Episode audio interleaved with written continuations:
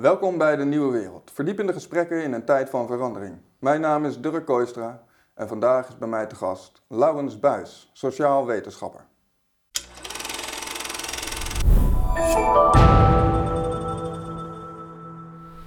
Ja, Laurens, welkom. Dank. Ehm, ja, fijn dat je kon komen.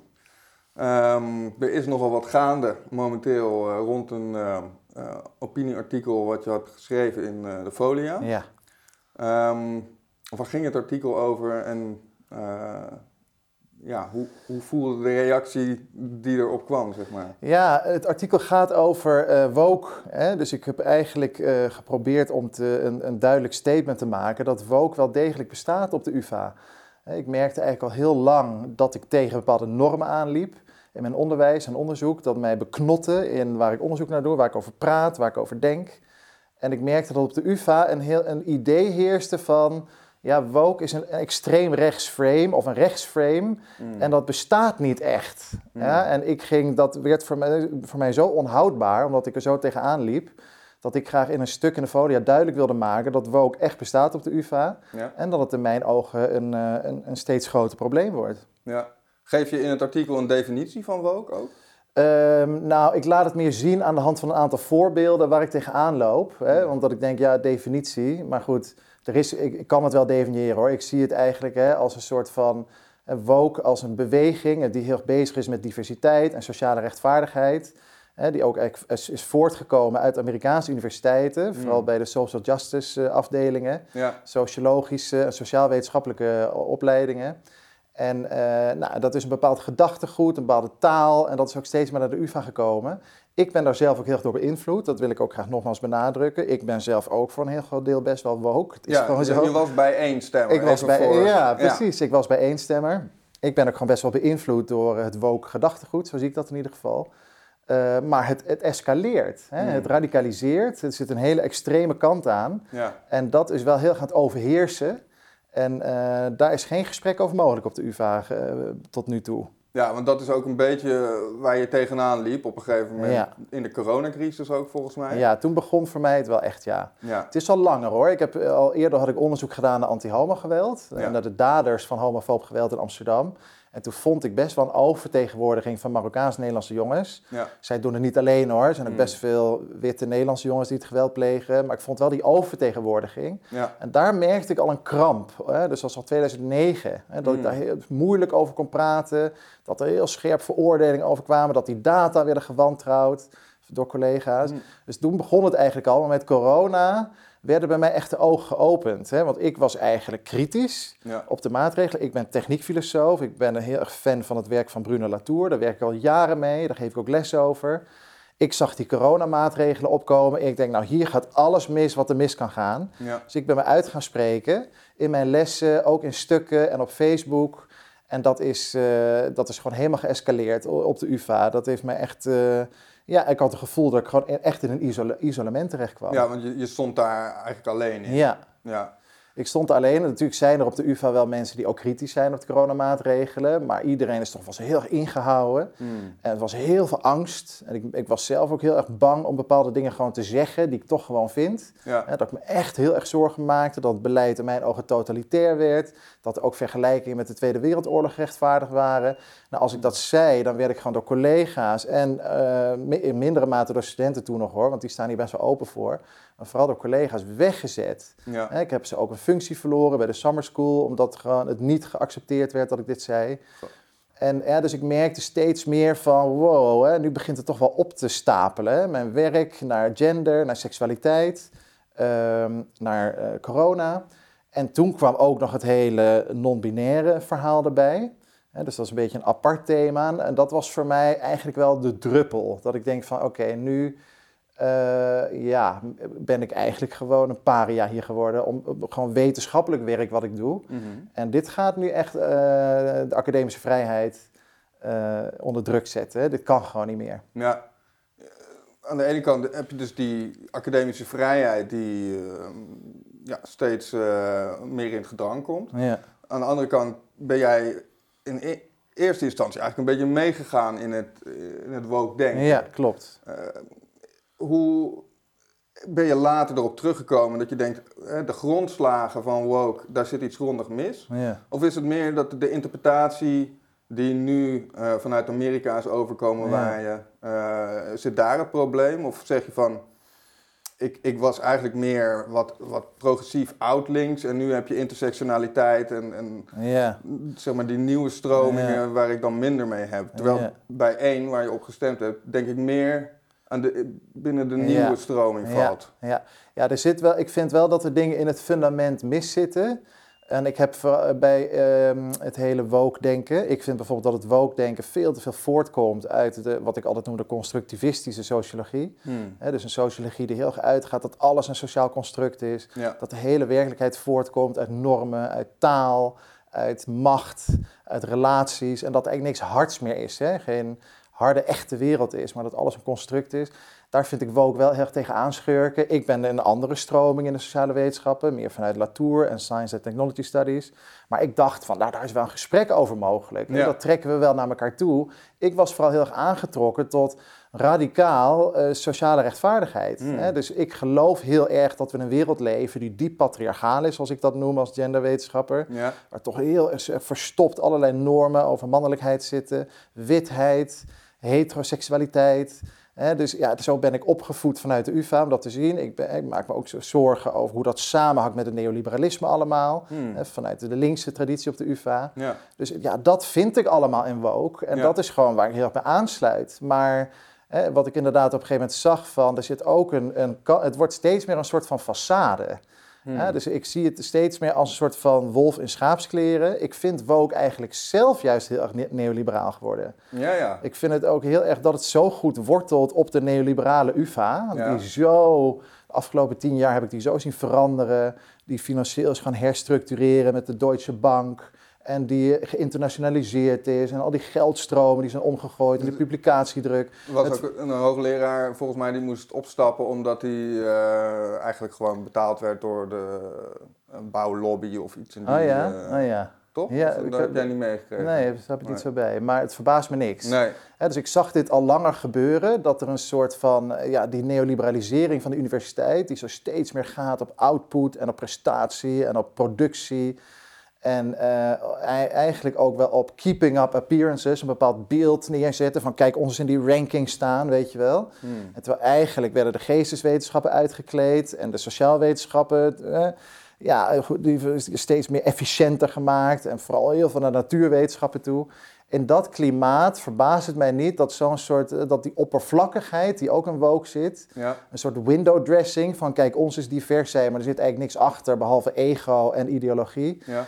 Ja, dat is wel wat mij niet verbaast dat het op de, uh, op de UvA wortel schiet. En wat bij mij dus gebeurde toen corona begon hmm. en ik die repressie zag van corona-kritisch denken op de UvA, toen werd ik me bewust van, oh, maar dit gebeurt allemaal met die taal van diversiteit. Dus ik werd weggezet, dit is onveilig, Hmm. hoe ik het breng, en op mijn toon, en op mijn taal, en op mijn manier van praten, en mijn manier van communiceren, en hoe het aankomt, dat ik geen rekening hou met gevoelens van anderen. Allemaal oppervlakkig. Ja, dat ik denk van, ik heb hier een inhoudelijk verhaal. Wil Ja. er ook nog iemand een gesprek met me aan? En ja, Ja. ik breng het fors, maar ik ben, maak me ook zorgen over oprukkend totalitarisme. Hallo, Ja. mag ik even aan de noodklok trekken hier? Hmm. Dus dat ik dan merkte van iedereen, je moet hier op sokjes lopen. En de- dat beperkt zo inmiddels het, het vrije denken en het vrije praten, dat dat gewoon ja, inmiddels tegen de kern van het wetenschappelijk project ingaat. En daar ben ik me zeg maar langzaamaan bewust van geworden, vanuit ook mijn eigen ervaringen op de UvA de afgelopen twee jaar. Ja, ja ik, vind dat altijd zo. zo er, zit, een hele paradoxale eh, onderlaag onder dat. eh, dus het is aan de ene kant heel oppervlakkig. Ja, ehm, maar het, het heeft ook echt normatieve kracht op zo'n eh, instituut als, Ja. als de UvA. ja. Ehm, hoe, hoe kan het dat iets wat eigenlijk ook ja, meer ideologisch dan ehm, wetenschappelijk is, dat Mhm. dat zulk, zulke normatieve kracht krijgt in, Ja. eh, in zo'n instituut? Ja, ja ik, ik denk dat het dus... Kijk, wat is ook een van de dingen die ik wilde zeggen. Ik heb in dat opiniestuk heb ik het vooral gehad over de normen die bestaan... en hoe ik, me daar, hoe ik daar tegenaan loop. Hè? Maar, en hoe dat mij beperkt in mijn werk als docent en onderzoeker. Maar ik heb het eigenlijk niet zo gehad over waar ik het wel over heb gehad als klokkenluider. Hmm. Want ik ben als klokkenluider naar het college van bestuur gestapt met een, een klokkenluidersrapport via de nationale klokkenluiderswetgeving. Ja. En ik heb eigenlijk in dat rapport onderbouwd als een vertrouwelijk rapport, omdat dat hoort bij de klokkenluidersregeling. Daar hou ik me ook graag aan, dus ik ga de details niet uiteenzetten. Oké. Maar ik heb in dat rapport een aantal misstanden uiteengezet die ik heb zien gebeuren de afgelopen maanden op de UvA. Hmm. Wa- waarvan ik denk, wow, het wordt nu echt een georganiseerde ideologie. Hè? Dus Hmm. dat is ook waarom ik me zo'n zorgen maak. Ik zie dat het eigenlijk internationale trekjes heeft, dat het verbonden is met internationale netwerken die ik wantrouw. Ik zie dat het geld heeft. Hmm. Ik zie dat er macht en posities en hoogleraarschappen en hè, dat er een hoop ehm, ja, zeg maar institutionele kracht achter zit. Ja. Hè, en dat dat echt doordringt in de onderzoeksgroepen, in het onderwijs. Hè, dat ik me echt denk van, oké, wacht even, dat woke, waar ik me altijd zo toe aangetrokken heb gevoeld, dat is Mm. nu een soort van, ja, dat is een soort jasje Ja. waarmee eigenlijk hier een autoritaire machtsgreep plaatsvindt. Ja, het klinkt misschien heel eh, eh, extreem, Ja. maar vanuit die zorg ben ik naar eh, de klokkenluiderswetgeving gegaan. Want kijk, ik doe dit ook niet voor mijn plezier. Hè? Hmm. Ik zet mijn hele carrière op het spel. Als je nu kijkt naar hoe mijn werk eruit ziet op de UvA. Het is gewoon vreselijk. Hè? Ik ben totaal geïsoleerd komen te staan. Ik ben echt, maak me heel veel zorgen over mijn veiligheid. Ik moet in begin februari lesgeven. Ik heb eh, massa's radicale eh, studenten tegen me. Zijn ze gaan het organiseren tegen mij online, omdat ik dus eh, stelling heb genomen tegen non-binair vanuit mijn kennis, vanuit mijn vakinhoudelijke kennis over androgynie. Dus, eh, en ik merk geen enkele bescherming van de UvA. Wat, wat, wat eisen ze dingen of wat, eh, wat, eh, hoe, wat doen ze, zeg maar, die Wie? studenten? Nou, studenten hebben zo'n, eh, onder andere, hè, dus er gebeurt veel, maar die hebben dus de eisen van de UvA dat ik word geschorst Hm. en dat ik word ontslagen en dat de UvA het opneemt voor non-binaire studenten, wat de UvA trouwens ook doet. Ja. En dat wil ik trouwens even heel duidelijk zeggen. Dus ik ben vanuit mijn werk, ik doe al drie jaar onderzoek naar androgynie. Ja. Ik kwam op een gegeven moment in dat onderzoek, kreeg ik allemaal nieuwe inzichten over androgynie. Ja. En als een soort bijvangst, daar was ik helemaal niet op uit, maar als een soort bijvangst kwam ik tot de conclusie: hé, hey, als dit allemaal klopt, mijn interdisciplinaire werk vanuit de psychologie, sociologie, antropologie eh, en biologie over eh, androgynie, Mhm. ja, dan kan non-binair helemaal niet bestaan. En inmiddels is dat wel helemaal aan het wortel schieten. En zie je iedereen op LinkedIn met die pronouns. En als ik naar een conferentie ga, moet ik aangeven hoe ik moet worden aangesproken. Mijn studenten kunnen mij aangeven bij de klachtencommissie. De voornamen worden Ja, als ik de verkeerde voornaamwoorden gebruik. Dus ik denk op een gegeven moment, ja, en in mijn ogen is het een pseudowetenschappelijke zeepbel. Wat ik Mm. gewoon niet kan verenigen met mijn eh, vakinhoudelijke kennis over gender. Iedereen mag het daarmee oneens zijn, natuurlijk. Maar ik kon het niet zeggen, dit, zonder dat ik werd beschuldigd van discriminatie. En dat was weer zo'n punt waarvan ik denk, ja, hou, wacht eens even. En, en het geweld waarmee ik werd weggezet en beschuldigd van machtsmisbruik en van wegzetten, het ontkennen van het bestaanrecht van een kwetsbare minderheid. Ja. Terwijl ik zie vooral radicaliserende jongeren Hmm. die zich helemaal vastgaven in zo'n non-binair ideologie. Waar ook allemaal zorgelijke dingen mee gepaard gaan. Hun gezondheid. Die zijn bezig met gewoon hormonen bestellen op internet, dat Ja. nemen. Niet allemaal hoor. Hmm. En, en mensen agressief bejegenen die ze niet begrijpen en snappen. Dus ik denk van, ik wil het hier toch kunnen hebben over hoe dingen ook ontsporen. En Ja. Die genderbeweging is aan het ontsporen. Waar Ja. ik van hou, juist wat ik ervan hou, wilde ik interveneren. Ik wil het opnemen voor LHBTI. Hmm. Maar eh, ik wil, ja, juist daarom wilde ik me uitspreken tegen ontsporingen. En ja, dan krijg ik dus meteen, ook nu, zelfs als klokkenluider, krijg ik dan de Central eh, Diversity Officer van de UvA over me heen en mijn eigen directeur, die in de pers mijn werk gaan disqualificeren, mij gaan beschuldigen van dit mag hier niet gezegd worden, dit gaat tegen de inclusieve normen in van de opleiding. Wij staan voor alle identiteiten. Behalve denk- die van jou dus. maar. Ja, behalve die van mij. En ik denk, zij zit hier gewoon linksextremisme te verdedigen. En ik Ja. ben vanuit mijn wetenschappelijke werk heb ik kritiek. En ik word weggezet. Maar is het ook linksextremisme? Ik bedoel, dat, dat- Zo zie ik het. Ja. Ik vind non-binair, ik vind dat echt een voortvloeisel van die constructivistische sociologie. Waarin het soort op een gegeven moment is dat anything goes. Weet je, Mm. wel? je kunt op een gegeven moment, dat is, die hebben gender gereduceerd tot alleen nog maar gedragingen en ervaringen en gevoelens. Alsof Mm. er geen lichaam meer is, alsof we geen hormonen hebben, alsof we niet miljoenen jaren evolutie, evolutionaire machine heeft gedraaid waar wij uit voortkomen. Het is alsof we niet in een materiële aarde leven, die ons op allerlei manieren be- eh, begrenst in wat mogelijk is. En daar wilde ik het graag over hebben. Van, eh, sorry, maar niet alles is mogelijk met gender. Een hoop wel. Je genderidentiteit, trans, je hebt mannelijke vrouwen, vrouwelijke mannen. Ja, maar, ja, misschien is maar het goed. dit wat, wat- niet, wat is het in verschil, mijn ogen. Wat is het verschil tussen gender en non-binair dan? Ik denk heel veel mensen die denken van, eh, ja, het, het is voor mij eh één pot nat allemaal. Nou ja, god, het is het, het gen, eh, non-binair komt eigenlijk voort uit de genderbeweging. Maar non-binair wil juist eigenlijk zeggen van het onderscheid tussen mannelijk en vrouwelijk is een probleem. In ieder geval ervaren non-binaire personen de man-vrouw verdeling als beklemmend en die willen daaruit. Die willen Ja. gewoon helemaal geen man en vrouw meer zijn. Nee. En die verwachten dus ook van hun omgeving dat ze zo worden aangesproken. Ik zeg dan van, nou, ga dat verdedigen, maar kom niet aankloppen bij LHBTI, want wij vertrekken vanuit man-vrouw. Ja. Homoseksualiteit bestaat bij de gratie van dat er mannen en vrouwen zijn. Dus ik denk, als we dit binnenlaten, dan krijgen we ook op een gegeven moment, wordt het, eh, ondermijnen we niet de taal waarmee, wat ons bestaansrecht legitimeert. Dat er mannen zijn die op vrouwen vallen, maar ook op mannen. Ja. En als we zeggen, er zijn geen mannen en vrouwen meer, of in ieder geval voor sommigen niet, ja, dan leg je ook een bom in mijn ogen onder dat hele LHBTI-project.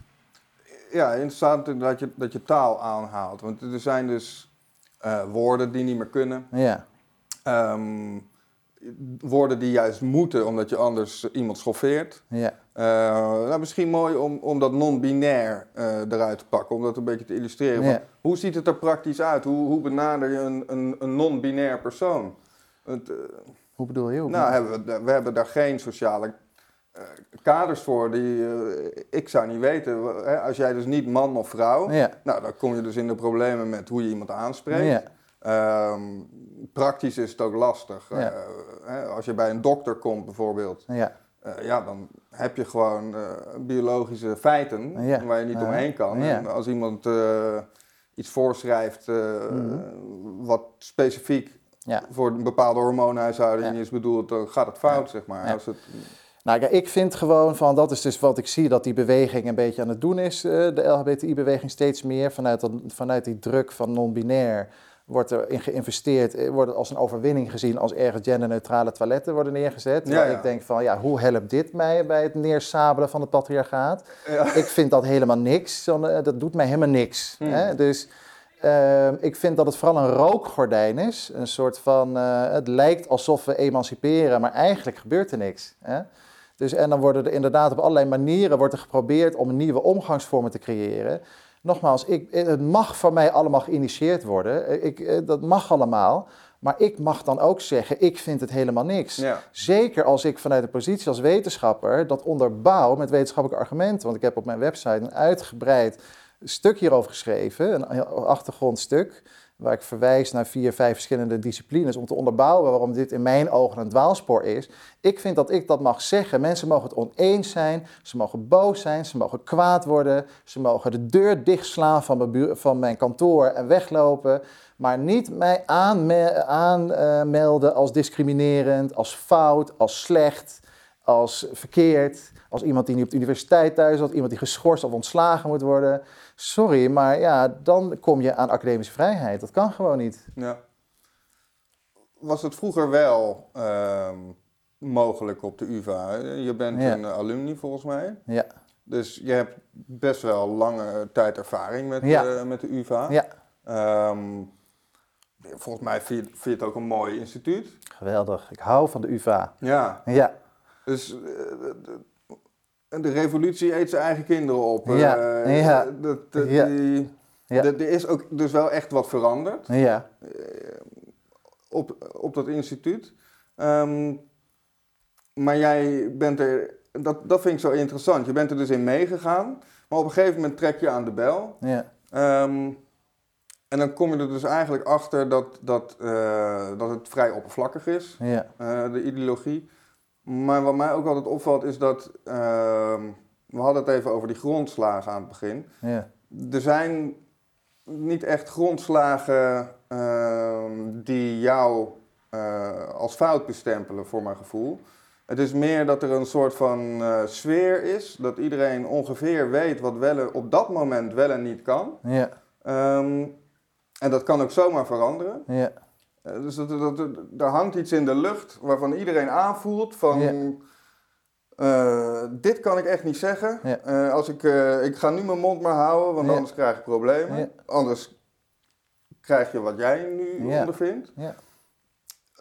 Hoe, hoe kan het dat er zo'n sfeer is zonder dat er dus... eh, eh, dat vind ik, de- ik, ik heb ooit een keer op Twitter... ehm, ging het over woke en toen zei ik iets van... joh, eh, als je naar een sollicitatie kijkt van de UvA... dan staat er ook gewoon een bepaald soort jargon in... over inclusie, equity... ehm, allemaal dingen waar je eigenlijk... wat natuurlijk hartstikke goed is... maar het staat voor meer dan alleen maar wat Ja. er staat. Ja. En je voelt dat aan, maar ja, er staat SEC gewoon van we zijn heel eerlijk en iedereen krijgt een kans. Ja. Ja. En ik zei dus van dat is een bewijs voor woke op de universiteit. Nou, iemand van de UvA zei nee, dat is toch gewoon eh, goed zijn voor elkaar. En eh, als je dat een probleem vindt, dan Hmm. gaat het niet goed. ja. En dan denk je van ja, wat heb je daar eigenlijk tegen in te brengen? Wat, wat, Ja. Nou, dat is ook dus lastig. Maar ik denk dat je het heel goed beschrijft. Dat er iets in de lucht hangt, Ja. hè, waarvan je voelt, dat heb ik dus gemerkt in bepaalde debatten. gaat bijvoorbeeld ook over klimaat hoor. Er zijn Ja. ook dingen van die codes. En op het moment dat je het overtreedt, dan voel je het. Hè? Dus klimaat, Oekraïne, eh, gender, de multiculturele samenleving, islam. zijn allemaal onderwerpen. Corona, heel belangrijke. Ja. Allemaal van die onderwerpen, die codes hangen en het hangt inderdaad in de lucht. En dat vind ik dus ook zo apart. Van je hebt dan hè, dat, dat, eh, die enorme betrokkenheid, in ieder geval in woord eh, en in communicatie van de universiteit met equity, diversity, inclusion. Maar het is dus kennelijk niet diversiteit van standpunten. Ja. Hè? ja. Dus ik denk van dat we toch, nogmaals, ik vind diversiteitsbeleid heel belangrijk. Ik heb zelf een onderneming die eh, organisaties helpt met diversiteitsbeleid opzetten. Ik doe dit al vanaf 2016. Ik geloof dat er heel veel in de instituten van organisaties zit, nog heel veel seksisme, racisme, heteronormen. Hè? Dus ik denk, daar kunnen we allemaal heel subtiel en onbewust zitten, die verstopt in organisaties. Dat is heel belangrijk om daarmee aan de slag te gaan. Maar voor onderwijsinstellingen en überhaupt voor organisaties het moet natuurlijk niet ten koste gaan van de kernvrijheid. Hè? Mm. Het is meer iets wat, er, wat, je, ja, wat je erbij doet om te voorkomen dat het vrije denken escaleert in agressie naar minderheden of whatever. ja. Maar je, je moet natuurlijk dat, we die academische vrijheid wel heel erg eh, respecteren. Mm. Hè? En ik denk dus dat die balans helemaal zoeken is. Van wanneer is nou... ehm, eh, ja, wat is nou academische vrijheid en wat is nou diversiteit? Ik heb het dus ook gezien op de UvA. Mhm. Er wordt de hele tijd gesproken over diversiteit. We hebben een diversiteitsbeleid en een Central Diversity Officer en allemaal ook facultair en per opleiding, allemaal commissies. En iedereen krijgt trainingen en cursussen. Maar we krijgen nooit dat soort trainingen over vrijheid. Hmm. We krijgen nooit dat soort trainingen over wat doen we nou als we het idee hebben dat we onterecht beschuldigd worden van grensoverschrijdend gedrag. Of als iemand zegt ik voel me onveilig over een onderwerp wat ik als docent moet bespreken. Daar worden we niet in getraind. Hè? Dus dan denk ik van ja, het is zo eenzijdig wordt het uitgewerkt. En dat is vooral mijn probleem. Hè? Dus eh, waar, ik, waar ik bezwaar tegen wil maken, dat de balans zoek is. Ja. De, de, er zit een bepaald element in van. ehm, eh, ik denk dat kijkers misschien denken van ja, je, je, je hebt dus een bedrijf waarin je over diversiteit. eh, eh, bij bedrijven eigenlijk probeer je een diversiteitsagenda op te zetten. Zodat, Ja.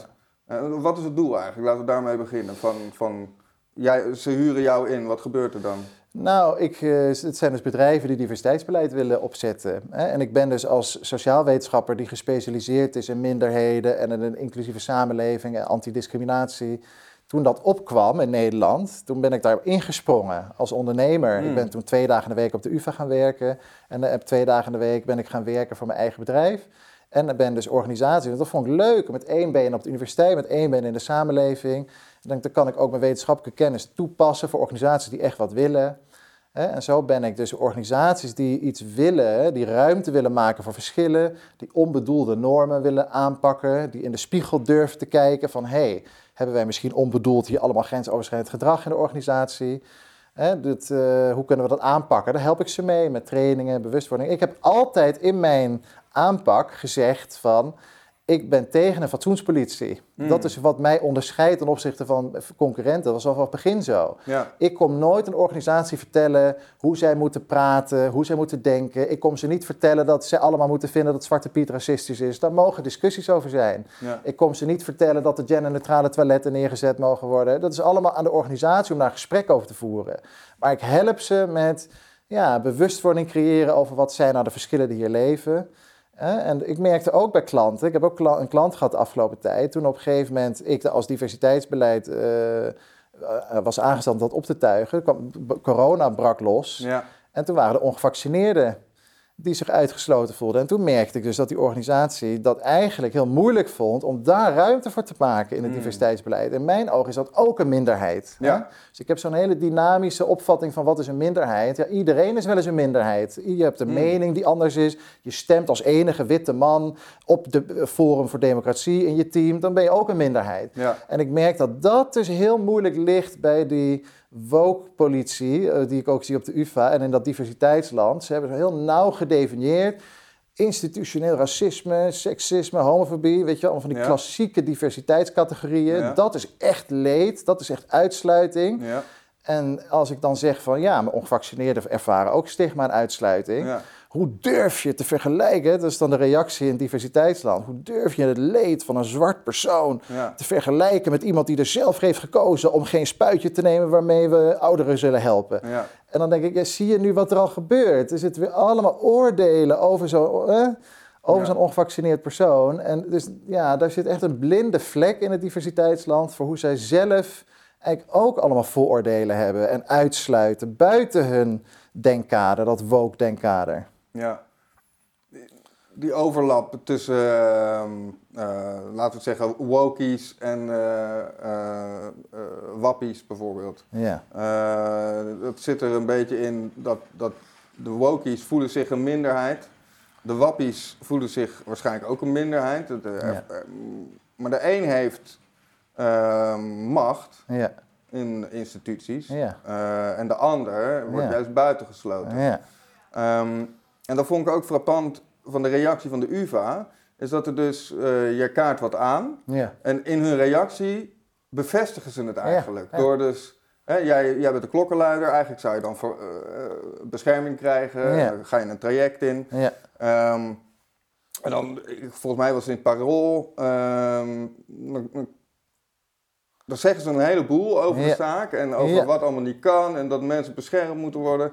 Maar we kunnen er niks over zeggen, Ja. want eh, hij is Ja. klokkenluider. Dat Ja. denkt, ja, maar Ze nemen stelling tegen me in, terwijl het eigenlijk niet mag. Hè? Ja. En ze zijn zich ook niet bewust dat ze stelling tegen me innemen. Hè? Want ze zeggen, nou ja, oh, precies. Dus hij is tegen non-binair, die moeten we beschermen. Maar we moeten de klokkenluider ook beschermen. En dat je dus op een gegeven moment dan een stelling moet nemen. En dus dat hier een diep ethisch eh, conflict ligt, wat de UvA eigenlijk geen antwoord op heeft. Dat blijkt dus heel goed uit die rare gedragingen in de pers, waarmee zij eigenlijk de klokkenluiderswetgeving overtreden. Want zij mogen geen stelling nemen in de pers tegen een klokkenluider. Nee. Zij zijn eigenlijk aan het herhalen wat die klachten tegen mij zijn, waar ik juist bezwaar tegen heb gemaakt. Ja. En dat ik discrimineer. Dat, is, dat moet stoppen. Ik vind dat laster tegen Maar, mij. maar- maar komen we nu niet- niet bij een beetje bij de kern? Dat, dat, het dus, eh, dat is net waar ik het ook over had van... Je bent toch niet tegen eh, gelijkheid of je bent toch niet tegen equity? Ja. En ehm, daar, daar gaat dus iets van uit eh, dat, eh, dat, dat dit is de facto de norm Ja. en dat is goed Ja. en dit is fout. Ja, Ehm, en dat is dus totaal niet wetenschappelijk. ja, Eh, van de, vanuit de wetenschap zou je zeggen, nou dan gaan we het bekijken, ook per geval. Van, hè, dat kan ook gewoon variëren. ja, Ehm, jij bent erg met Latour bezig. ja. Wat zou die over deze mechanismen zeggen die we nu Ja. zien binnen, binnen het academische apparaat? Ja, het is interessant dat je het zegt, want voor mijn gevoel eh, ik, doe ik, kan ik dit ook alleen volhouden, deze rol als klokkenluider in dat instituut. Want het is natuurlijk een, een, een gezaghebbend instituut, een wetenschappelijk instituut. UvA is natuurlijk in heel veel opzichten een geweldige organisatie en daar sta ik daar opeens tegenover. Hè, en ik ben ook door Latour heb ik denk ik wel een beetje het zelfvertrouwen dat ik weet van, maar wacht even, er zijn in de wetenschapsfilosofie ook wel hele nieuwe inzichten gekomen door Latour over wat rationaliteit eigenlijk is en wat objectiviteit eigenlijk is. We weten toch dat de waarheid meervoudig is. dat kennisnetwerken altijd doorspekt zijn van politiek. En dat die politiek beïnvloedt hoe die feiten eruit komen te zien. Mhm. Dus ik ben vanuit dat denken van Latour, van hey, die macht in die wetenschap. Hè, wat eigenlijk gebeurt, is die wordt niet goed gedemocratiseerd. Die wordt iedere keer geïdeologiseerd. Ja. Ze wordt een ideologie in die, in die macht neergezet. Mm. En dat mag niet bediscussieerd worden. Terwijl Ja. ik denk van, ja, maar wacht even. eh, Die politiek, daar moet ruimte komen voor meerdere stemmen. En dat is eigenlijk ook wat ik nu probeer te doen. En zet mij niet weg, maar faciliteer een, een organisatie en een infrastructuur... waarin ik ook kan zeggen eh, wat ik vind. En ik vind het dus inderdaad heel interessant dat op de UvA het bewustzijn er niet is meer. Dat je tegenwoordig op de UvA, ik ben de minderheid. Ja. Want ik ben tegen woke, maar zij Ja. zien dat niet. Dat je inmiddels op de UvA, omdat dat woke zo heeft eh, wortel geschoten... dat ik als criticus op de excessen van woke, niet eens op heel woke, maar alleen op de excessen... Mm. dat ik dan op... Ik ben nu de minderheid. En dat, dus er is geen dynamische visie op de UvA van wat is eigenlijk een minderheid... en wanneer is iemand eigenlijk eh, het slachtoffer van machtsstructuren. Dat ben ik nu. Ja? Ja. Dus ehm, ja, dat, dat, dat, daar heeft Latour mij zeker bij geholpen. Ja. Ja. Als je dan kijkt naar, ehm, eh, als je bijvoorbeeld onderzoek wil doen ehm, en je, je hebt de, dan ga je naar een bepaalde vraagstelling toe, eh, moet je dat, dat moet je indienen waarschijnlijk. Ja. Heb je ook het gevoel dat als je bepaald jargon gebruikt, of je eh, hebt het over een bepaalde groep, of Ja. ehm, dat je dan groen licht krijgt? En als je, Zeker weten. Ik heb het dus nu heel erg, want ik ben dus met die publicatie bezig over androgynie. ja, Dan probeer ik echt een nieuw paradigma te, neer te zetten voor gender studies. ja, En dan geef ik dus ook aan van het interdisciplinair, ik wil de biologie erbij halen. Nou, dat is al vloek in de kerk, hè? want biologie is essentialistisch. Ja. Dan denk je dat gender in de natuur vast ligt. Slecht. Ja, determinisme, ja. Determinisme, hè? Dus, dan, dus bepaalde woorden en dan kreeg ik zo'n zo'n reactie terug van een, een, eh, een, ehm, medewerker, een editor van een, een, een eh, platform, een journal. Ja. En dan zie je gewoon aan hoe die mail is opgebouwd. zitten allemaal gender, woke, Hmm. genderideologieën. Net, Die heeft net ook- als bij die sollicitatie. Ja. En als je er wat van zegt, dan ben je gek. Maar die heeft dus haar pronouns in haar, in haar, onder, in handtekening staan. En haar manier van praten. En de manier waarop ze vragen stelt. Waarom gebruik je niet het woord intersectionality? En heb je dit wel gelezen? En dan zeg Mm. ik, ja, maar dat is juist waar ik kritisch op ben. Ja. En dan krijg je een mailtje terug. Niet eens met antwoord, maar vriendelijk bedankt voor je inzending. Dit gaat het niet worden. Ja. En dat is dan zo'n journal. Dus dat hele gender studies. En daar hoop ik dus ook, dat daar ga ik me nu in verdiepen, maar dat er internationaal wat meer weerstand is tegen die, dat dogma wat daar heerst. Dat het wat meer kan gaan ademen. Want gender studies is een prachtig vakgebied. Hmm. Wat op dit moment gewoon helemaal gekaapt is door heel radicaal woke denken. En als jij een ander geluid wil laten horen en niet de juiste woorden gebruikt hè, van intersectionality en eh, nou, zoveel woorden, bepaalde analyses van macht en hoe je moet praten over de eh, rol van kleur en uitsluiting. Ja, dan lig je eruit. Ja. Hè? Dus daar moet echt eh, ruimte komen. Ik, ook wat, wat ik merk op de UvA bijvoorbeeld. Ik ben Jungiaan Hmm. ook. Hè? La- Latour en Ja. Jung zijn een Ja, beetje... voor, voor de kijker, het vorige gesprek met Jelle ging ook uitgebreid over Jung. Echt een Ja. aanrader. Super. Heel mooi gesprek. Ja, want Jung vind ik ook zo'n denker die echt zo'n grote rol kan spelen in eh, de grote uitdagingen waar we nu voor staan. Ja. Hè, met zijn idee over de psyche als elke man heeft ook een vrouwelijke kant Ja. in de psyche, elke vrouw heeft ook een mannelijke kant, de animus en de anima. Ja. En hoe we dat met schaduwwerk kunnen integreren in de persoonlijkheid. Nou, het is zo fantastisch. Daar ben ik al jaren mee bezig. Op de UvA probeer ik dat dan aan te geven van, nou, hè, dit vind ik interessant, dit wil ik graag in het curriculum, dat studenten daar ook van leren. Maar dat is, wordt heel snel gezien als fout. Hmm. Want Jung is eh, duaal, die gelooft in dat het eh, man en vrouw, dat dat Archetypes. archetype en dat yin-yang, eh, Ja. dat twee, dat tweeënige, zeg maar, dat dualisme, Ja. dat mag niet meer. En dan zeg ik van, ja, maar ik vind dat dualisme heel belangrijk. Ja. Ja, dat studenten dat leren. En er is eh, ook ruimte voor Judith Butler hè, van de Mm. Gender Studies. Die Ja. heeft gezegd, gender is alleen maar een, een- een performance. Ja. Hè, dus dat is ook belangrijk om daar ruimte voor te maken. Ik zie daar ook de waarde van in. Maar het wordt allemaal, het is- versmalt. Is, het ook niet van gender en performance? Dan, dan denk ik, nou ja, op zich kan dat. Want seksen en, en, en gender zijn natuurlijk twee hele verschillende dingen. ja. Dus, dus dat, dat zou je ook nog los van elkaar kunnen Ja, halen. maar dus, ja, maar dus op een gegeven moment wordt dus vanuit dat, eh, eh, die, dat performativity denken van Judith Butler... wordt op een gegeven moment toch de conclusie getrokken van... ja, ze- eh, eigenlijk is ook de penis een, een performance. Ja, ja. En dan denk ik, nee, Ja, dan gaat het nee wel- sorry, die zat er al voordat we sociaal gedrag gingen vertonen. Hè? Dus, ja, dus daar gaan dan weer dingen mis. Hè? Hmm. Dus eh, dat draaft weer door. Er wordt dan weer ontkend dat er zoiets is als een materiële wereld. Ja, waar, die waar, ook waar komt die drang vandaan om gewoon dingen die iedereen ziet en voelt te ontkennen? Nou, kijk, gender studies is voortgekomen hè, uit... ja, eh, misschien even, ja. even bij het begin beginnen. Er was Ja. een, een psycholoog in Amerika. en Die heeft toen, het, eh, seksuoloog was het ook volgens mij. ja. Eh, ik- de naam ontschiet ja, mij ook. Money? Met- ja, money, ja. John Money. Klopt. Ehm, en die, die heeft toen, dat is ook een heel tra- tragisch geval uit voortgekomen, maar toen, die, die heeft het, het, concept gender Klopt. eh, op de kaart gezet. Toen heeft hij ook dingen met transseksualiteit gedaan, Ja. operatie, en dat ging niet helemaal goed. Mhm. Maar dat concept gender, Ja. wat op zich natuurlijk eh, jargon is waarmee je dus over Ja. het spectrum, wat iedereen in zich heeft. Eh, Iedereen heeft een mannelijke en een vrouwelijke kant, net Ja. zoals Jung eh, ook zegt. Ja. Ehm, maar dat, dat, dat is een beetje het vertrekpunt van Ja, gender dat- wordt geïntroduceerd. Precies, dat gender is eigenlijk van hé, hey, er zit een sociale kant aan seksen en aan seksualiteit. Hè? En dat is eigenlijk de rollen die we opvoeren en eh, de normen die er heersen in de samenleving. Hè? De fluiditeit die er is van gender, dat je het ene moment, je kunt je op een bepaalde manier kleden, op een bepaalde manier voelen. Dat herkennen we denk ik allemaal wel. Hè? Ja. Dat we soms ons wat kwetsbaarder of vrouwelijker voelen en soms wat mannelijker. Hè? Dus dat zitten allemaal energieën stromen in ons die fluïde zijn, dynamisch zijn, die tot verschillende rollen in uiting komen, verschillend sociaal gedrag. Dus dat is wat gender studies helemaal heeft blootgelegd. En natuurlijk zat er in gender studies ook heel goed, altijd ook een machtsanalyse. Hmm. Van, hey, wacht even, in dat hoe we nu denken over gender, Ja. wint mannelijkheid boven vrouwelijkheid. Hè? Ja. Dus toch een samenleving waarin die vrouwelijkheid ondergeschikt is. Hè? Dus zo kwam ook Simone de Beauvoir, Ja. zo, ook zo eerst vroege gender study. En die zei van, ja, die vrouwen, hè, wij worden door de samenleving onderdrukt. Wij zijn niet geboren als het zwakke geslacht, maar wij worden gemaakt tot het zwakke geslacht. En zo kwamen die inzichten, eh, halverwege de 20e eeuw, van wij moeten gaan, kritisch gaan nadenken over hoe we nou gender in onze samenleving een rol ge- vormgeven, hoe we daar kritisch op kunnen zijn.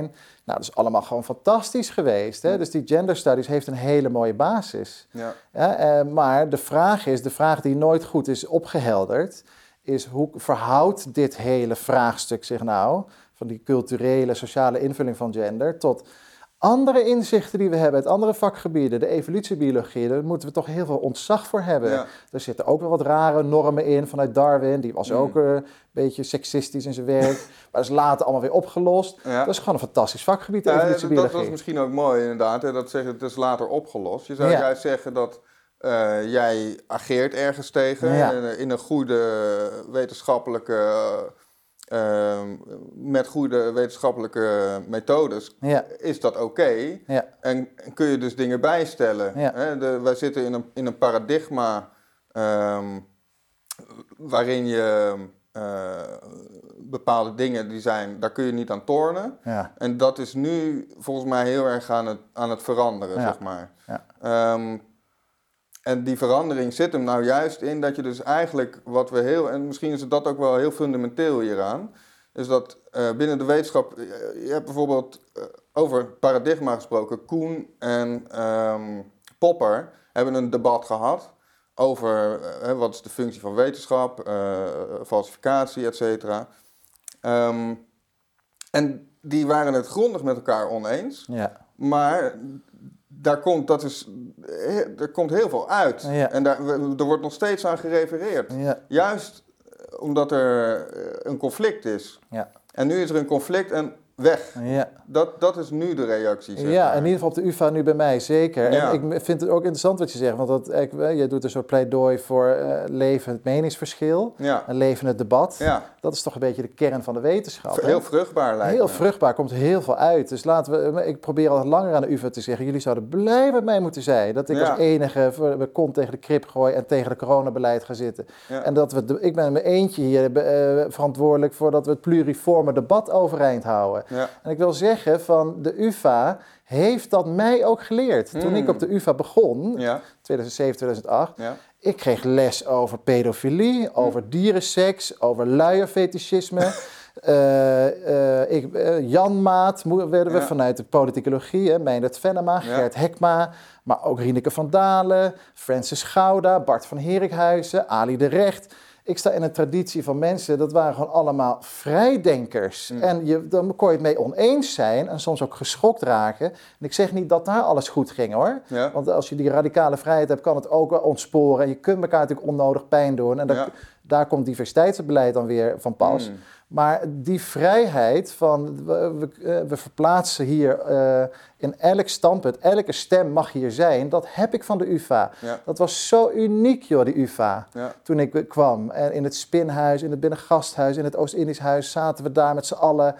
Allemaal verschillende stemmen. Nogmaals, niet alles ging, toch, ging toen ook goed. Ik wil het niet helemaal romantiseren. Maar er is wel echt iets verloren gegaan toen ook die neoliberale machine over de UvA ging draaien. Ja. En dat steeds meer efficiënter werd. En iedereen ging praten opeens over overhead. En dat we Mm. nog maar 30 boeken in onze kast mochten hebben. Omdat één vierkante meter kost zoveel geld. En, en die oude UvA die was helemaal volgestouwd met boeken. En er rookte hoogleraren stiekem op een kamer. Ja, weet je wel. ja.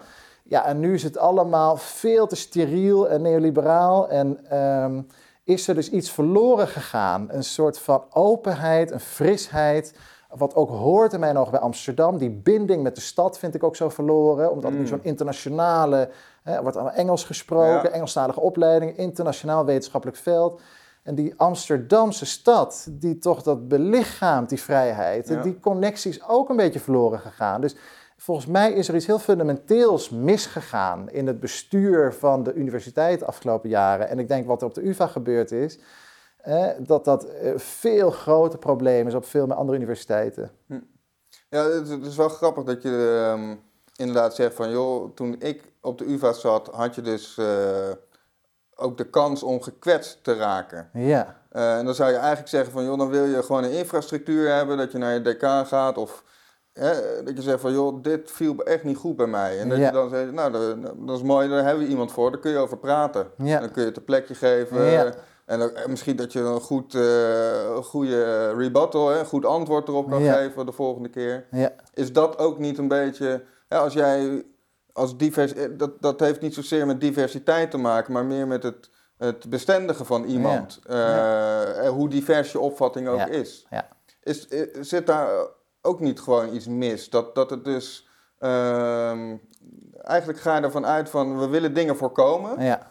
In plaats dat je zegt van, we willen dingen goed afhandelen. Ja, ja. ja, ik denk het wel. Ja. Ja. Ik, als ik dit hoor, dan denk ik ook een beetje aan, hè, binnen dat woke gedachtegoed wordt eh, eh, kwetsbaarheid zo vereerd. Ja, ja. Maar ik denk ook van, we moeten het ook hebben over weerbaarheid. ja. We hebben een samenleving waarin mensen, dat soms denk ik wel eens aan mijn UvA-studenten, als ze al door mij gechoqueerd zijn. Ja. Nou, sorry, maar gaan ze in de boterbuizenwereld Ja, kijken. ja. Waar we toch allemaal in moeten lopen. Ja. En ik zou toch hopen dat we op de universiteit mensen afleveren die met argumenten tegen een, iemand, een tegenstander in kunnen gaan. Als je Jordan Peterson zo verschrikkelijk vindt, dan hoop ik dat wij een UvA hebben die onze studenten leert hoe je die van de kaart kan vegen met argumenten. En niet zegt, trigger warning, je overtreedt mijn safe space, jij moet gecanceld worden. Ja. Dus de- dat is gewoon weerbaarheid. Oké, wow, wat doe jij in de echte boze buitenwereld? Hè? We leven in een gevaarlijke wereld op dit moment. Ja. Ik hoop dat onze studenten zich ook daarvoor gewapend worden. Om dus dat diversiteitsgedachtegoed, wat ik ook belangrijk vind, om dat overeind te houden tegenover je vijanden met argumenten, zonder ze te cancelen. Dan ben ik veel geloofwaardiger dan wanneer je zo'n krampachtige sfeer overeind houdt van cancelen. Oh, je kwetst me zo erg, dit mag niet. Hmm. Je bent verkeerd, je machtsmisbruik. Hè, dat, is, dat overtuigen de wereld niet mee. Nee. Oké, dus we hebben eh, een sfeer. Eh, Iedereen voelt aan, wat kun je wel zeggen, wat kun je niet zeggen. Ja, We hebben eh, de wetenschap die eigenlijk het, het, steeds minder over de methode gaat en steeds meer over oppervlakkige zaken. Met een jargon waardoor eh, eigenlijk, eh, zoals die mail die je beschreef, van je, je, je schrijft dan naar een journal en er komt eigenlijk nul inhoud terug. ja, Alleen maar wat omgangsvormen. en ja. zou je niet over dit oppervlakkige onderwerp iets moeten zeggen. Ja. Ehm, waarom gebeurt dit allemaal? Eh, je stipte het al een beetje aan, onder andere geld waarschijnlijk. wat is de rol van het geld ehm, binnen de diversiteit en inclusie? Hè, je hebt zelf een bedrijf erin, dus eigenlijk Ja. ben je ook expert. Ja. Ehm, ja, dus ik denk van laten we kijken naar die wetenschap. Ik denk dus wat ik ben heel erg beïnvloed door het werk ook van Shoshana Zuboff. Die heeft geschreven over surveillance kapitalisme. mhm. Ik ben dus ik, eh, nou, ik ben ook beïnvloed door Matthias de Smet. Ja. Zijn fantastische werk over totalitarisme, die hier ook vaak Ja, te gast is zeker. geweest. Ik vind dat de fantastische wetenschappers allebei. Ja. En ik denk dat zij een belangrijk punt maken. Ik denk dat we in een totalitaire, autoritaire tijdgeest leven. En die wordt aangejaagd door een bepaald soort neoliberaal kapitalisme. En die eigenlijk een opmars maakt. En ik zie dat woke eigenlijk een beetje als een soort dienstmaagd van dat surveillance kapitalisme. Het is een manier om dat agressieve kapitalisme een soort vriendelijk gezichtje te geven. Waardoor wij niet zien Ja. dat er eigenlijk een autoritaire machtsgreep plaatsvindt. Ja? Mm. En ik denk ook dat het belangrijk is om te zien van waarom heeft die coronapandemie nou zo kunnen ontsporen. Eh, de- De zit, de wetenschap heeft er ook een grote rol in gespeeld. Hè? Ja. Dus de academische vrijheid is al heel lang in gevaar. Ja. De virologie en alle mensen die eh, kritisch waren over deze vaccinatietechnologie, over de manier waarop dat werd omgezet in beleid, over de manier waarop het groot kapitaal ermee aan de haan is gegaan, op de manier waarop processen zijn versneld om die erdoor te jagen. Daar zijn gewoon een hoop mensen kritisch op geweest, maar die zijn allemaal weggezet als antivax. Zeker. Wat ja. mij nu gebeurt met ik ben discriminerend en extreem rechts. Dus Ja. er hangt een soort sfeer in allerlei vakgebieden. Hè, die politiek die er is in universiteiten, die is, eh, die, eh, ja, die is niet goed georganiseerd. Daar zit een soort autoritaire sfeer overheen. En dat heeft dus grote invloed. Dat dringt de samenleving binnen. Hè? Mm. Dus die wetenschap die speelt een hele grote rol in de uitrol van die totalitaire tijdgeest. Hè? Ja. Dus we zien het in het genderdebat, hè, die ontsporingen die daar plaatsvinden, die komen voort uit de wetenschap. We zien het in de virologie, het komt voort uit de wetenschap. Hè. Dus we zullen die wetenschap echt moeten gaan democratiseren. Niet doen alsof dat allemaal maar op, mensen zijn die bezig zijn met objectieve waarheid, waar niks mee te maken heeft. Nee, die mensen zijn bezig met politiek. Ja. En als we dat niet gaan zien, dan wordt daar misbruik van gemaakt. Ja. Nou, en, en misschien ook erkennen dat eh, de wetenschap, met een lidwoord ervoor, Ja. Latour zou zeggen dat bestaat niet, toch? Nee, ja, het zijn de wetenschappen. Ja. Wetenschappelijke precies. praktijken, hè? Interdisciplinair kijken. Ja, dus ook wetenschap als is een mensenwerk. Hè? Dus ook, Ja, want we hebben vaak zie ik ook bij studenten die komen op de UvA die denken, wow, wat doe ik hier aan dit instituut? Die denken dan dat de wetenschap een soort god is. Ja. Alsof die voor de natuur spreekt. Alsof dat een soort autonoom instituut is wat boven de wereld hangt. Mm. Maar het is natuurlijk mensen. Het is een groep mensen. Laten we zo alsjeblieft naar wetenschap gaan kijken. Ja. En die mensen die hebben dezelfde eigenaardigheden als onze ouders en vrienden en familie. Ja. Die kunnen onderdrukken, die hebben ego's, die willen naar boven li- likken en naar onder trappen. Ja. En die moeten ter verantwoording worden geroepen. En dan moeten safety mechanismes komen, omdat we met checks en balances dat kunnen controleren. En dat gebeurt gewoon niet goed nu. Ja. We hebben daar veel te veel naïef vertrouwen in van, oh die wetenschappers die komen wel met objectiviteit. Zo werkt het gewoon niet. Nee. Eh, het, het is een methode en daar kun je hele mooie dingen mee doen. Ja, Eh, maar mensen moeten het doen. precies, inderdaad. inderdaad. De wetenschappelijke methode is natuurlijk fantastisch, die moeten we ook beschermen. Het is natuurlijk geweldig dat dat is opgekomen vanaf de verlichting, dat wetenschappelijke denken. Maar ehm, eh, inderdaad, we hebben toch te veel, dat heb ik ook heel veel van Latour geleerd, van ah, we hebben de natuur en cultuur uit elkaar getrokken. Alsof er een subjectieve wereld is van cultuur en dan de objectieve natuur. En de wetenschap spreekt voor die natuur. Ja. En die komt de cultuur vertellen hoe de wereld in elkaar zit. Ja. Ja, dan heb je een soort beeld van wetenschap, alsof het dus los is getrokken. Ja. En dat is niet zo, want het zijn mensen. Wij doen het, die Ja. wetenschap. Ja. Dus laten we daar kritischer naar kijken. Ja. Ja. Ja, het is, het is, ehm, het is wel mooi dat je eh, Jung ook eh, erbij haalt in het gesprek. Ehm, en we hebben het even over archetypes gehad. Ja, Je zei net van ja, eh, het is ook heel erg dat slachtofferachtige. ja, Ehm, je hebt het, het archetype van het, van het slachtoffer, Mhm. je hebt het archetype van de held. ja. Ehm, zie jij een. is, het, is het ook niet misschien juist eh, om als je in die rol, als je de, het archetype van het slachtoffer eh, aanneemt, wat, Ja. wat, wat gebeurt er dan met je, denk jij? Of, en Eh, misschien vanuit Jung bezien. Ja, dat is interessant. hè. Ik ben ook benieuwd om jou erover te horen. Maar wat Hmm. ik in ieder geval zie, ik vind die woke wel een slachtoffercult. Ja. En eh, heel effectief. Ja. Heel effectief. Hè? Dus dat is toch heel erg van. ehm, ja, ik zie dan dus dat dat je aanzien geeft, status, bescherming. Hè? Ja. En dus interessant genoeg, dat is de, in mijn ogen de echte slachtoffers, wat ik op dit moment toch ben van woke. Is dat ook niet wat jou, niet wat, jou een beetje aansprak in het begin? Ja. Want ik, Sylvana Ja, Simons is ook gewoon Goeie. heel... Ja. Hè? Ja, en ik ben dus altijd, weet je, want er wordt vaak een beetje denigerend gedaan over slachtoffers. Ja. Van, oh, je zit in de slachtofferrol, dat mag niet. Ja, ja. Maar daar wil ik dus toch weer aanspreken dat het ook heel veel moed vergt. Om te zeggen, dat wil ik ook iedereen aanraden in zijn eigen leven, dat weet ik van mij als homo zijn en uit de kast komen. Dat is gewoon een, voor een heel belangrijk deel erkennen van shit, ik ben gewoon echt een slachtoffer van deze samenleving. Ja. En daar ga ik nu eens heel hard over huilen. Ja. En mensen in mijn omgeving op aanspreken dat ik me niet fijn heb gevoeld al die tijd. En dat daar heel veel leed is aangericht. Ja. Hè, omdat ik niet lekker paste in de samenleving, in de groepen, in de familie, in vrienden. En niemand zag het. En dat is niet alleen mijn probleem. Jullie hebben er ook Nou, bij. ja, precies, want een archetype is per definitie niet je identiteit Nee, eigenlijk. Hè? De precies. archetype delen we. Precies, dat delen we. Dus je bent soms, eh, is de ene persoon een slachtoffer dan het ander. Ja. Dus ik denk, het slachtofferdenken is heel goed. Maar het is op een gegeven moment in dat woke, is het dus een soort van vrijbrief geworden. Een carte blanche die je altijd kan trekken.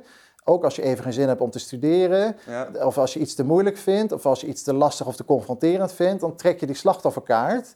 Van ja, dit vind ik te kwetsend. En dan wordt dat dus continu gemobiliseerd. Dat vind ik ook zo erg. Dat Hmm. authentieke eh, activistische strijd, waar Ja. slachtofferschap toch heel bij hoort, wordt eigenlijk nu misbruikt Ja. voor een agenda van je eigen zin doorduwen, anderen de mond snoeren. Ja. Hè, dus dat vra- maak ik me ook zo'n zorgen over. Hoe kijkt Hmm. de samenleving nu nog naar gender studies, naar woke, naar activisme? Is er nog draagvlak voor een ag- nou ja. homo-agenda? En gaat het pendulum juist niet? Precies, denken mensen nou op zo'n manier, dan zal die hele LHBT-beweging wel allemaal, eh, Ja. We moeten dan maar weer weg. Ja, en je ik- gaat hetzelfde jargon eh, gebruiken. Ja. En dan denk je, oh, heb je er weer zo heb je er weer zo een. Ik word zelf al helemaal moe van die LHBTI-beweging in Amsterdam. Ik kan ook bijna niet meer. pff, heb je ze weer met een pronouns, weet je wel? Ik, denk, ik vind het zelf al erg. Hmm. Terwijl ik weet wat ik eraan heb gehad eh, Ja. en hoe geweldig het is. Hmm. Maar ik ben zelf ook helemaal moe ervan. Dus Ja. dan denk ik, hoe moet dat voor de rest van Nederland zijn? En hetzelfde met gender studies. Alsjeblieft, ik hoop dat Nederland er vertrouwen heeft dat er in de gender studies dat het een hele mooie wetenschap is. Dat dat niet alleen maar eh woke eh, BS is, om het zo Ja. maar even te zeggen. Ja, het- eigenlijk heeft het ook steeds minder met gender te maken, krijg je het gevoel. Hè? Dat, die, Nou ja. Ja. dat het een soort, soort gekrenktheidsstudie wordt of zo. Ja, en dat wil ik dus toch even benadrukken, dat we, dat we uit de gender studies heel goed weten dat de patriarchale samenleving 12.000 jaar geleden pas is begonnen. Hmm. Dat we als mensen veel langer hier op aarde leven en op andere manieren hebben geleefd dan we de afgelopen 12.000 jaar hebben geleefd. En dat Ja, we het is- zicht daarvan niet meer, dat we dat, dat we dat niet meer zo goed in kaart hebben, hoe wij Ja. anders kunnen leven. En dat gender studies echt kan helpen met de wereld van hoe kun je op een andere manier leven, met meer ruimte voor gevoelens, voor intuïtie, voor emoties, voor het onbewuste, voor archetypen.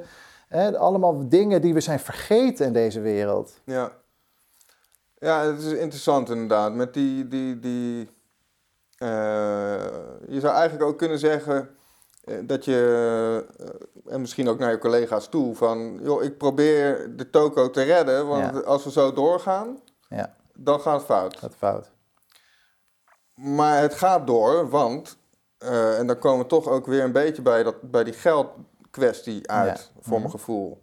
Ehm, het, is, eh, het is internationaal. Hè? De implicit bias eh, test bijvoorbeeld, die, die in Nederland al bij heel veel bedrijven, wat overigens volgens mij ook al, wat ze dan eh, populair debunked is. Hè? Dus, dus zo'n implicit bias test zegt eigenlijk helemaal niet Daar zoveel. ben ik het niet mee eens. Maar goed, ja, ja. Ja, nou ja, er zijn dus... Maar hij wordt op allerlei manieren misbruikt. Die bias Ja, ja. wordt heel problematisch gebruikt. Ja, die bias test. Ja, Ja, en dat vind ik dus ook wel interessant, want ehm, er zijn heel veel, eh, zeg maar, kleine problemen in, in mensen hun leven, hè, de microaggressions en al dat soort zaken. Ehm, implicit bias, dat Ja. zijn allemaal van die dingen die zijn eigenlijk een beetje ongrijpbaar, want Ja. je, het is je onbewust. Ehm, je doet het niet bewust, dus hè, een racist die eh, is gewoon actief bezig met het haten van zwarte mensen. Maar iedereen heeft een, een, een implicit bias. Ehm, is het onderzoek daarnaar en daarmee bezig zijn omdat het zo ongrijpbaar is, ook niet een recept Ja. voor waar we nu in zitten. Ja, dat is een hele goede observatie. Ik denk het ook. En het is tegelijkertijd ook zo, wat je zegt, dat dus de strijd voor eh, een, een meer gelijkwaardige wereld. Kijk, maatschappelijk en juridisch, qua zichtbaarheid en vertegenwoordiging, hebben we gewoon een hele hoop gedaan. We hebben vrouwen die nu kunnen stemmen, we zien ze overal. We hebben mensen van kleur binnengehaald. We hebben wetgeving zo goed mogelijk rechtgetrokken. Er moet nog wel wat gebeuren in de details. Maar ik zou zeggen, ja, eh, we hebben toch voor een heel groot deel het wel bereikt. Ja. Dus de strijd die er nog ligt, dat zeg ik altijd, is ook in het onbewuste. Hè, dat er toch nog, ondanks alle vooruitgang, dat we allemaal zijn gesocialiseerd door die 12.000 jaar oude patriarchale samenleving, zonder dat we het erg hebben, zit dat nog in ons. Hebben we dat geïnternaliseerd. Dus dat, dat- het moet op het subtiele nu plaatsvinden. Hmm. En dat kan heel makkelijk misbruikt worden. Maar Ja. er is wel goede wetenschap Ja. om boven te krijgen van wat zit er nou in ons onderbewuste. We weten bijvoorbeeld uit wetenschap, dat is wel één ding wat helemaal misgaat in woke. We weten uit de wetenschap dat we het dus helemaal moeten wegtrekken van shaming en blaming en van schuld en schaamte. Ja, ja. Want eh, eh, het is niet vingerwijzen. Jij Ja. bent een racist, want het is in het onderbewuste. ja. En het is iets wat mensen gewoon hebben en wat dus eigenlijk niet goed of slecht is. ja. Dus je vraagt het aan mensen, van, je, probeert, je kunt alleen maar bewust maken, ze uitleggen wat het doet met anderen, het proberen het empathisch vermogen aan te spreken en een gesprek te starten. En je kunt niet opleggen, weet je wel, die hele activistische strategie van vroeger, die werkt gewoon niet meer Mm. in dat onbewuste. Dus dat is een van de dingen die misgaat. Maar dus zo'n bias test kan wel zeker helpen om een beetje in kaart te brengen, wat heb ik in mijn onderbewuste? Ik spreek altijd over moderne uitsluiting en moderne homofobie. Zo van vroeger was het, werden homo's in elkaar geslagen. En dan, als je dan de dader sprak, zei ze: Ja, ik heb ook een hekel aan homo's. Als ik nu spreek met homofoben die homo's in elkaar slaan, die zeggen allemaal: Ik heb niks tegen homo's. ja, en dan denk ik: Waarom heb je hem dan in elkaar geslagen? En dan zeggen ja. En dan komt er een verhaal. Ja, hij, maar hij deed me wel ongemakkelijk voelen. Ja, hij moet niet zo naar mij kijken. En hij was wel een beetje verwijfd. En dan, heb ik, en dan probeer ik, en snap je dan dat dat homofobie is, weet je wel? En da- daar zit dus de bewustzijnstapje is er dan dus niet. Mm. Dus dat is een subtiel spel wat we moeten spelen, waar je heel makkelijk als een olifant door een porseleinen kast kun je dat verstoren, dat emancipatieproces. En dat gebeurt door woke. Ja. Je hebt natuurlijk onderzoek gedaan naar homogeweld. Ja. vooral in Amsterdam. Daar kwamen ook conclusies uit waardoor je eigenlijk toen al een beetje eh, werd- schuin werd aangekeken. Ja, Ehm, en over die pendulum, zeg maar, hè, van eh, bang zijn dat de tegenreactie heftiger gaat zijn. En dat je misschien eigenlijk juist terug in de tijd gaat. Mhm. Volgens mij in de jaren 50 had je de laatste restanten van eh, de status quo eh, van Nederland. En opeens wa- was homofilie een probleem. Hè, zo werd het ook genoemd. Eh, mensen werden opgepakt en schunnige boekjes konden niet meer. En daarna was het hek van de dam en kwam de tegenreactie. En ja, dus die, volgens mij voelde die status quo aan zijn klompen aan van... eh, er broeit iets. ja, En dat, hè, waar we het ook al over hadden, van mensen voelen op de universiteit aan. Ja. Ik kan dit niet zeggen, ik kan dat niet zeggen. ja, Dus het, het hangt in de lucht. ja, Dan komt er een reactie op om dus heel Ja. erg heftig te reageren op Ja. dingen. Vroeger, well, ja, is ook niet goed, maar daar had je Ja. het gewoon niet over dat de Ja. buurman homo was. Ja. Die kon zelfs in de kerk zitten. Ja. En dan, hè, nou, toen kwam er een enorme tegenreactie juist van dat eh, de christenen eigenlijk heel vrij begonnen te worden. VPRO komt op en eh, ja, noem het allemaal maar op. ja, Ehm, ja, dus die, die, die tegenreactie, ja, eh, ja, dat, dat, dat, dat gaat op een gegeven moment waarschijnlijk botsen. Met, eh, want want dat, dat vind ik zo bijzonder, is dat eigenlijk is er een soort, eh, zijn we van de witte oude mannen hegemonie, ja, zijn we nu naar een eh, soort van neoliberaal diversiteits, hè, heel oppervlakkig diversiteit op bepaalde parameters. Je doet er een, een test en je Ja. kan je het ook weer afvinken of als Ja. bedrijf of instituut.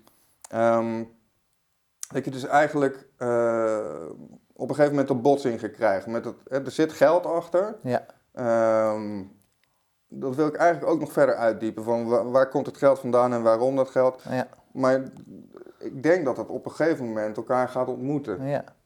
Ja, dus ik, ik denk dat ik, eh, ik stel mezelf wel eens de vraag van, wie, je hebt het zo interessant over die tegenbeweging, Ja. toen die, dus, dat, dat die seksuele revolutie, die tweede feministische golf en Ja. die homobeweging, toen dat begon. Ja, Het was een hele interessante beweging. Het was Mm. heel subversief. Ja. ging heel erg direct op ramkoers met de kapitalistische samenleving. Ja. Dat was ook een bedreiging voor de macht. Ja. Die vroege homo's, die waren echt heel erg be- bedreigend voor Mm. de elite en de vroege feministen. Voordat het sausje eroverheen kwam, hè, van eh, dat politieke correctheid. Eh, dus ik vraag me ook wel eens af van God, eh, dat woke, wie komt dat nou zo goed uit? Ja, precies. Hè, dat is die, die, we zijn eigenlijk gekaapt. Ja. Hè? Dus de dreiging die eruit gaat, intrinsiek van een subversieve homo zijn, of een subversieve feministische vrouw, mannelijke vrouw, vrouwelijke man, ja. transgender, die die rauwe strijd hem heeft doorgemaakt, daardoor is wakker geworden van wow, Mm. dit systeem is intrinsiek onderdrukkend. Daar heeft Michel Foucault ook over gehad. Van de homo heeft eigenlijk intrinsiek een hele interessante maatschappelijke positie. Door de eigen ervaring van niet in die heteronorm passen, word je wakker en dan zie je die heteronorm hangt, hangt vast aan de machtsstructuren. Mm. Hè, dus, en de- dan wordt, is de homo eigenlijk bedreigend voor die machtsstructuren. En dat woke heeft eigenlijk, doet nu alsof het iets doet met homo-emancipatie en met diversiteit. Maar de echte rauwe strijd van de zwarte beweging tegen de slavernij.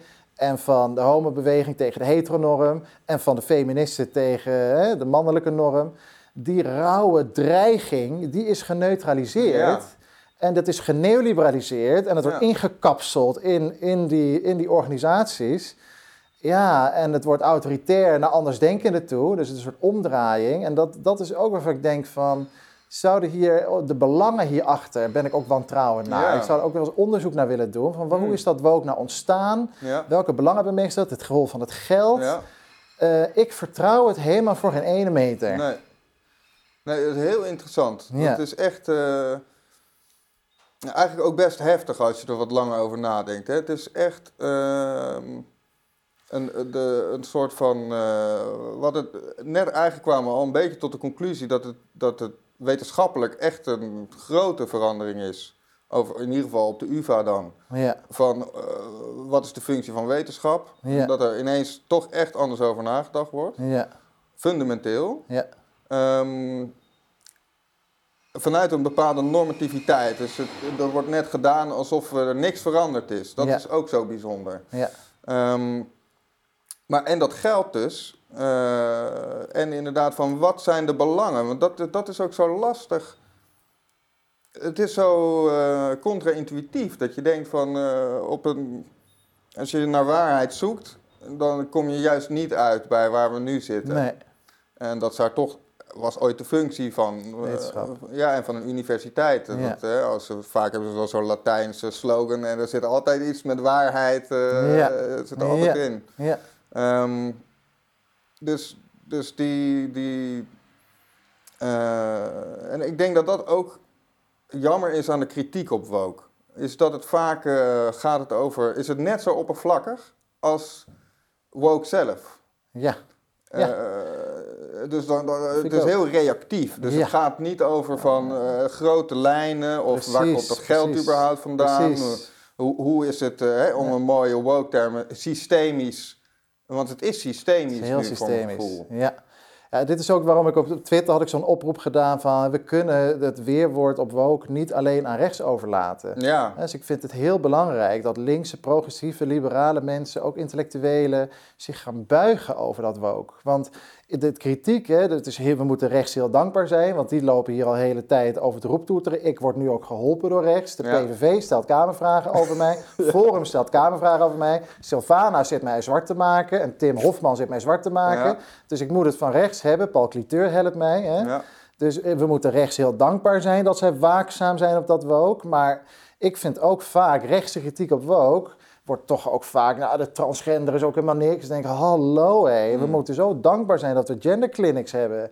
Hè, en dat we transgenders kunnen behandelen, bijvoorbeeld. Hè, even als een voorbeeld. En is die LHBTI-emancipatie wel veilig bij die woke-critici van rechts? Nou, ik geloof er niks van. Hmm. Dus daarom denk ik van, we zullen zelf als links-progressieve mensen uit die naïeve eh, opvatting moeten stappen dat woke een rechtsframe is. Dat is het niet. Hmm. Ja, het is een daadwerkelijk probleem, wat ook met linkse taal te onderzoeken en te analyseren is. Het is namelijk neoliberaal. Ja. Er zit geld achter. Het is een bedreiging voor de. eh, de woke is een bedreiging voor de patriarchale orde. Dus we zullen daar ook links, eh, vanuit links progressieve taal, ook uh, kritieken moeten geven. En dat is ook waar ik heb geprobeerd om een aanzet toe te geven. Zie, zie je aanknopingspunten? Want inderdaad, op, op Twitter zie je gewoon, het is heel voorspelbaar. Uh, extreem rechts ja. uh, is pro. Ja. Um, en uh, ja, de rest eigenlijk. ja. Nou, ik denk dat de grootste groep eigenlijk gewoon zijn mond houdt. Ja. En dan heb je nog, de, het, misschien is het gewoon links extreem en rechts extreem. Ja wat zich ermee bemoeit. En de rest die denkt, uh, alsjeblieft, uh, betrek mij er niet in. Ja, ja. Nou, ik zie dus gelukkig, zie ik in mijn mailbox de afgelopen tijd, is echt naar mij uitgereikt vanuit allerlei scholen, middelbare scholen, hoger onderwijs, ja. hogescholen.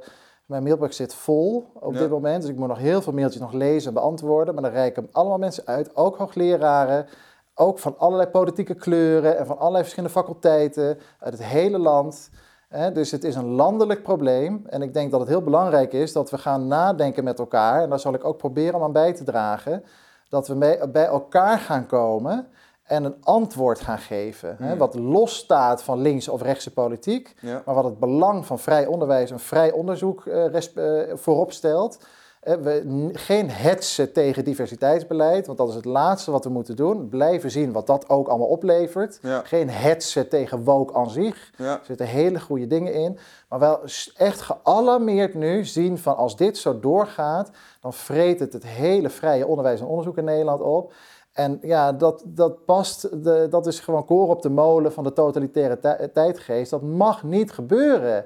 We moeten vrij kunnen blijven denken en spreken in onze onderwijs- en onderzoeksinstituten die door de belastingbetaler worden betaald. Dus we Mm. hebben er echt een publieke verantwoordelijkheid, vind ik, om bij elkaar te komen. Ja. En eh, ja, dat is duidelijk uit te stralen dat dat niet een links- of een rechtsproject is. Ja. ja en toch, hè, want niet links, niet rechts uiteindelijk denk ik, um, een, uh, zeg maar, je kan wokies en wappies met elkaar vergelijken. Maar er zit een, uh, en die, die, daar kwamen we eerder ook al een keer op, dat de, een wappie heeft geen, uh, geen macht. Mm -hmm. um, en als je wokie bent, dan kun je in ieder geval aanspraak maken op, de, op de status quo. Op sommige plekken wel, ja. ja. ja. Um, en die wappie gewoon nergens. Nee. Er is geen instituut voor wappies. Nee. Um, en, en dat is denk ik het gevaar. Dat als je dan zo'n neutraal ja. initiatief doet en je betrekt die wappies erbij, ben je meteen besmet eigenlijk. Ja, maar ik, dus, uh, ik denk dat ik bedoel met neutraal juist dat zowel rechts als links zich erin vertegenwoordigd voelt. Ja, maar, maar en ik denk dus dat dat het probleem is van deze tijd. Ja. Is dat er dus, er, er is goed en fout. Ja. En uh, eigenlijk als je verbinding zoekt, ja. uh, ik denk, uh, je merkt het al, misschien juist met een kanaal als de Nieuwe Wereld ook. Ja. Die dus eigenlijk probeert om juist contact te houden met de instituten, Ja. met de, de, de mainstream, om het zo maar te noemen. Wordt fout. Ja, je bent gewoon fout, omdat je ook verbinding zoekt met mensen die kritisch zijn of, of afgehaakt. Eh. Maar ik denk dus laten we dat proberen dan nu anders te doen. Dus we Ja. toch een keer mee moeten breken. Ik denk ook dat het tijd is voor een nieuwe eh, d- definitie van diversiteit. Mm. Echt superdiversiteit. Diversiteit is voor mij echt radicaal uit je comfortzone. Dus laten we die wokies en die wappies met elkaar gaan praten. Ga eens praten, een bijeenstemmer met een ongevaccineerde eh, eh, forumstemmer. En dat echt ook zonder elkaar weg te zetten, het oordeel naar achter. En natuurlijk gaat het dan pijn doen en kwetsen over en weer. En dan zal er ook weer even afstand moeten komen, omdat we dan te veel pijn hebben gedaan. Maar dit is wel superdiversiteit. Hè? Dit is de diversiteit waar we naartoe moeten. Echt radicale verschillen overbruggen. Dat zullen we echt moeten doen. Elkaar weten te vinden over het hele spectrum heen. Als dat niet lukt, dan zullen we uit elkaar worden gespeeld. Hè? Daar maak ik me echt zorgen over. Want dit is natuurlijk de verdeel en heers die er nu gaande is. Is koren op de molen van ja, een wereldwijde elite die hier gewoon eh, baat bij heeft. Ja, dat laatste is natuurlijk heel spannend en interessant. Ja, Ehm, ja, de, de, je, daar, daar, je komt al snel uit inderdaad op, want het is heel elitair ook, hè? ja, Ehm, zeg maar de Ivy League eh, universiteiten in, hè, dus de, de hoogste instituten in de academische wereld in Amerika, zijn ook eh nou, knetterwoke eigenlijk. ja, Ehm, als je daar eh, geschiedenis, eh, op een op geschiedenisfaculteit, zelfs daar zo. is het gewoon dat je echt welke onderwerpen kun je onderzoeken, wat, wat niet. Welke literatuur is wel niet goed? Ja. je hebt niet genoeg vrouwen gequote. Uit- Ja. uit- uit- ja, sorry, Ja. De, de bronnen hebben geen En niet genoeg mensen van kleur geteld in je curriculum. Ja. Ja. Ja. Ehm, en dat, dat, dat, ja, dus, dus die, die, dat, dat elitaire, Ja. ehm, dat is wel fascinerend ook. Want je, je- dan, dan kom je bij zo'n kliekje. Je hebt volgens mij ook eh eh, Ike, onze reptiele Ja. eh, man, Ja. niet verdedigd, maar wel van, joh, heb nou begrip voor Ja. mensen die daar eh, hè, Ja, zitten. en zie ook wat Ike ons brengt. Dat het eigenlijk ook een hele interessante denker is. Het is zo makkelijk om zo iemand weg te zetten.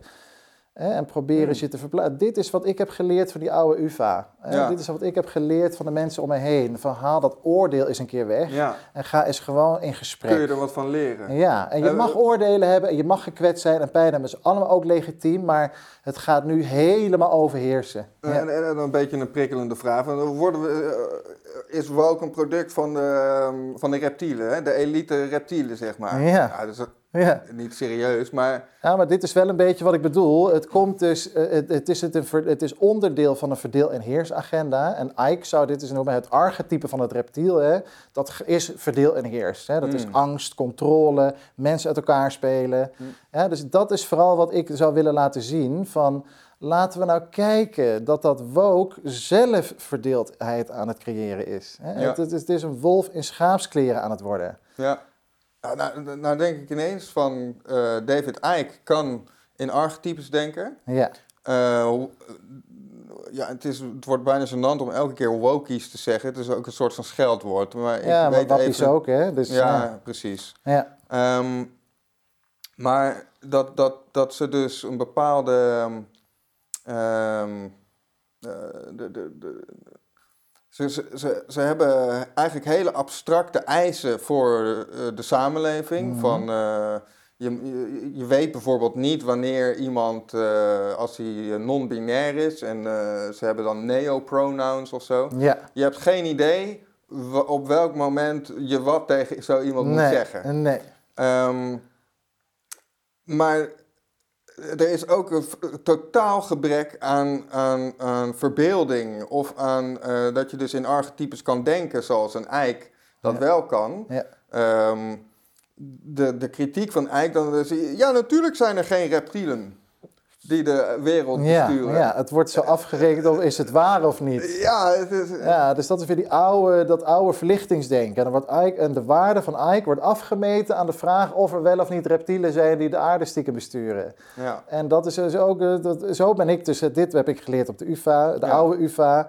Het gaat daar niet om of dat waar is of niet. Het Nee. gaat om wat is dat voor een beweging, wat vertegenwoordigt dat, wat belichaamt dat, welke belangen worden vertegenwoordigd, wat is de wijsheid die erin zit, Ja. wat bindt die mensen met elkaar. En ik zou het mensen zo gunnen in Hmm. mijn progressieve liberale UvA-bubbel, die hier allemaal op neerkijken, Ja. die het allemaal gevaarlijk vinden en slecht Ja. en een wappie en een bedreiging. Ja. En die dus hun eigen agressieve fatsoensbedreiging helemaal niet zien. Maar dit dan allemaal wegzetten en de waarde niet zien. Nee. Ja, en andersom ook. Hè? Nou, Dus zeker. Bij die, bij die Ike-bezoekers Ja. en bij forumstemmers ga je eens verdiepen in die woke-wereld. Ja. Want in het diversiteitsdenken, ik heb het zelf geleerd. Het is echt ontzettend leuk ook op een gegeven moment. Om Hm. je te verdiepen in, hey, hoe ben ik gesocialiseerd door die geschiedenis van dat witte Nederland. En die VOC-mentaliteit, dat zit echt nog in mij. Onbewust heb ik dat gewoon overgedragen gekregen van mijn voorouders. Zit dat in mijn familie? Kun je gesprekken over voeren met je broers, met je, met je zussen, met je vader, met je moeder. Weet je, dat is, daar zit ook waarde in. Ja. hè? Dus dat uitwisselen, dat hoop ik zo dat dat, dat mogelijk kan worden. Ja. Nou, ik denk dat we een mooie aanzet eh, gegeven Ja, hebben. zeker. Mooi gesprek. Laurens, dank. Graag gedaan.